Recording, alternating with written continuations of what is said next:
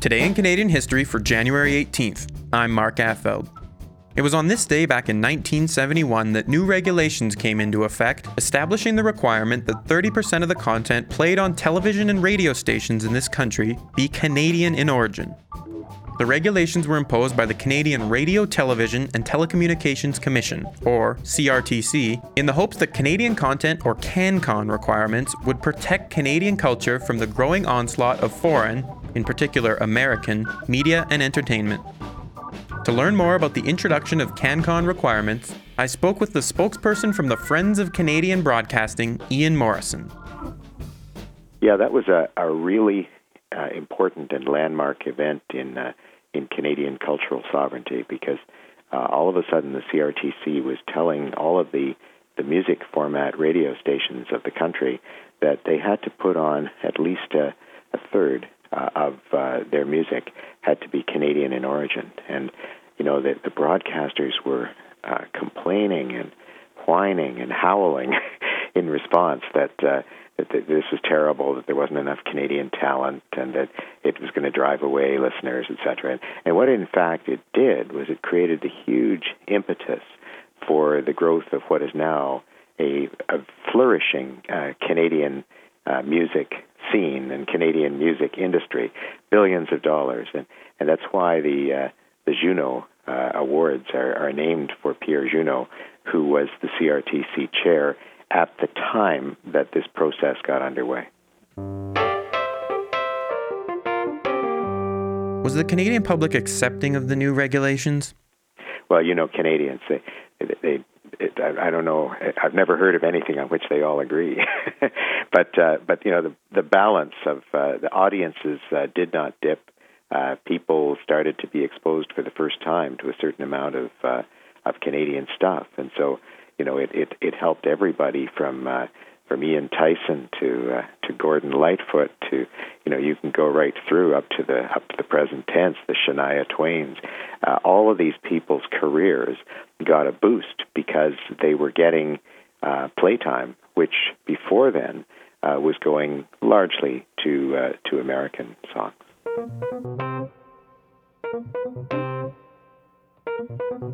You mentioned Shania Twain, and, and that brings up another point. Uh, how can the regulations be better suited to benefit new and, and, and lesser known artists? Because obviously, artists like Shania Twain don't really need the help that the CanCon requirements are giving them. Well, uh, the the problem uh, from the point of view of uh, Canadian culture is to get airtime for lesser known people. How, like, how do people who are not uh, superstars crack in? You know, and and that's a, a continuing problem. And th- there are some rules that that encourage uh, stations to to play uh, lesser known people.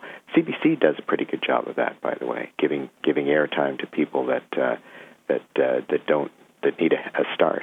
Everybody needs a start somewhere. It's like. Uh, you know the the teenager who needs you, I won't hire you because you don't have job experience. it's like it's like that, uh, and so uh, uh, that's a continuing problem because uh, you want to play stuff that people have heard because that's the kind of thing you want to mix with ads and you get you get a bigger audience. It's a very competitive industry out there.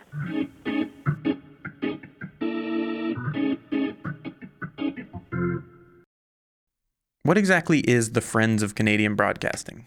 Uh, Friends of Canadian Broadcasting is a watchdog for uh, for Canadian programs on radio and television and, and in new media. So we're trying to encourage uh, the the, the, the quantity and the quality of Canadian programming uh, goes up. We want uh, it's like walking into your nearby Safeway store, and uh, you, you, you want to see. They talk about shelf space in that industry. We want some shelf space for Canada in our audiovisual system.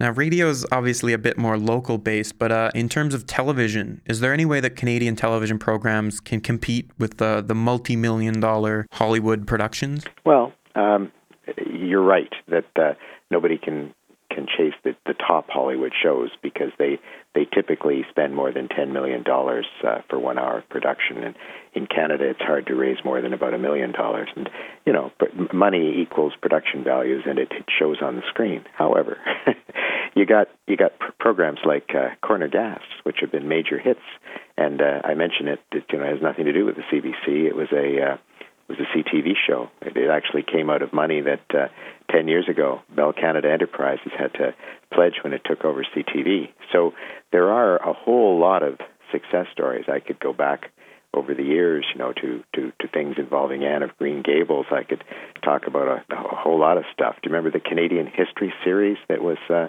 that was on television? So uh, there's a lot of evidence that where where Canadians produce good programming, um, people will watch. And sometimes, you know, some of the stuff that CBC has on right now uh, in prime time, I don't actually think a lot of it is is very good. And that's more a question of the, the skill and capacity and judgment of uh, of the people making those decisions than it is uh, Canadians' uh, appetite for Canadian shows. Today is a day full of Canadian history. In 1945, Brantford, Ontario became one of the first three cities in North America to begin adding fluoride to drinking water in an attempt to prevent tooth decay. Willie O'Ree, the first African Canadian hockey player to play in the NHL, made his debut in the league on this day back in 1958. And Yellowknife was named the capital of the Northwest Territories on this day back in 1967. Ottawa passed Yellowknife its official power in September of the same year. And as always, we aired this episode of Today in Canadian History. Today in Canadian History is produced by CJSW 90.9 FM. The executive producers are Joe Burima and Mark Affeld. Original music is produced by the Fisk, Fletcher, and May Trio. Our series is not meant to be a definitive source on our past. Instead, we hope that it sparks a desire to learn more about our unique history. For more information on the series or to recommend an event or moment, check out our website at cjsw.com slash today in Canadian history. And once again, it's Canadian quiz time. Legendary sketch comedy series SCTV created the characters of Bob and Doug McKenzie in reaction to being told by the CBC that they needed to fill two minutes of each episode with identifiably Canadian content. Now, can you name the two actors that played the two brothers? And, for bonus points, who played whom? Who?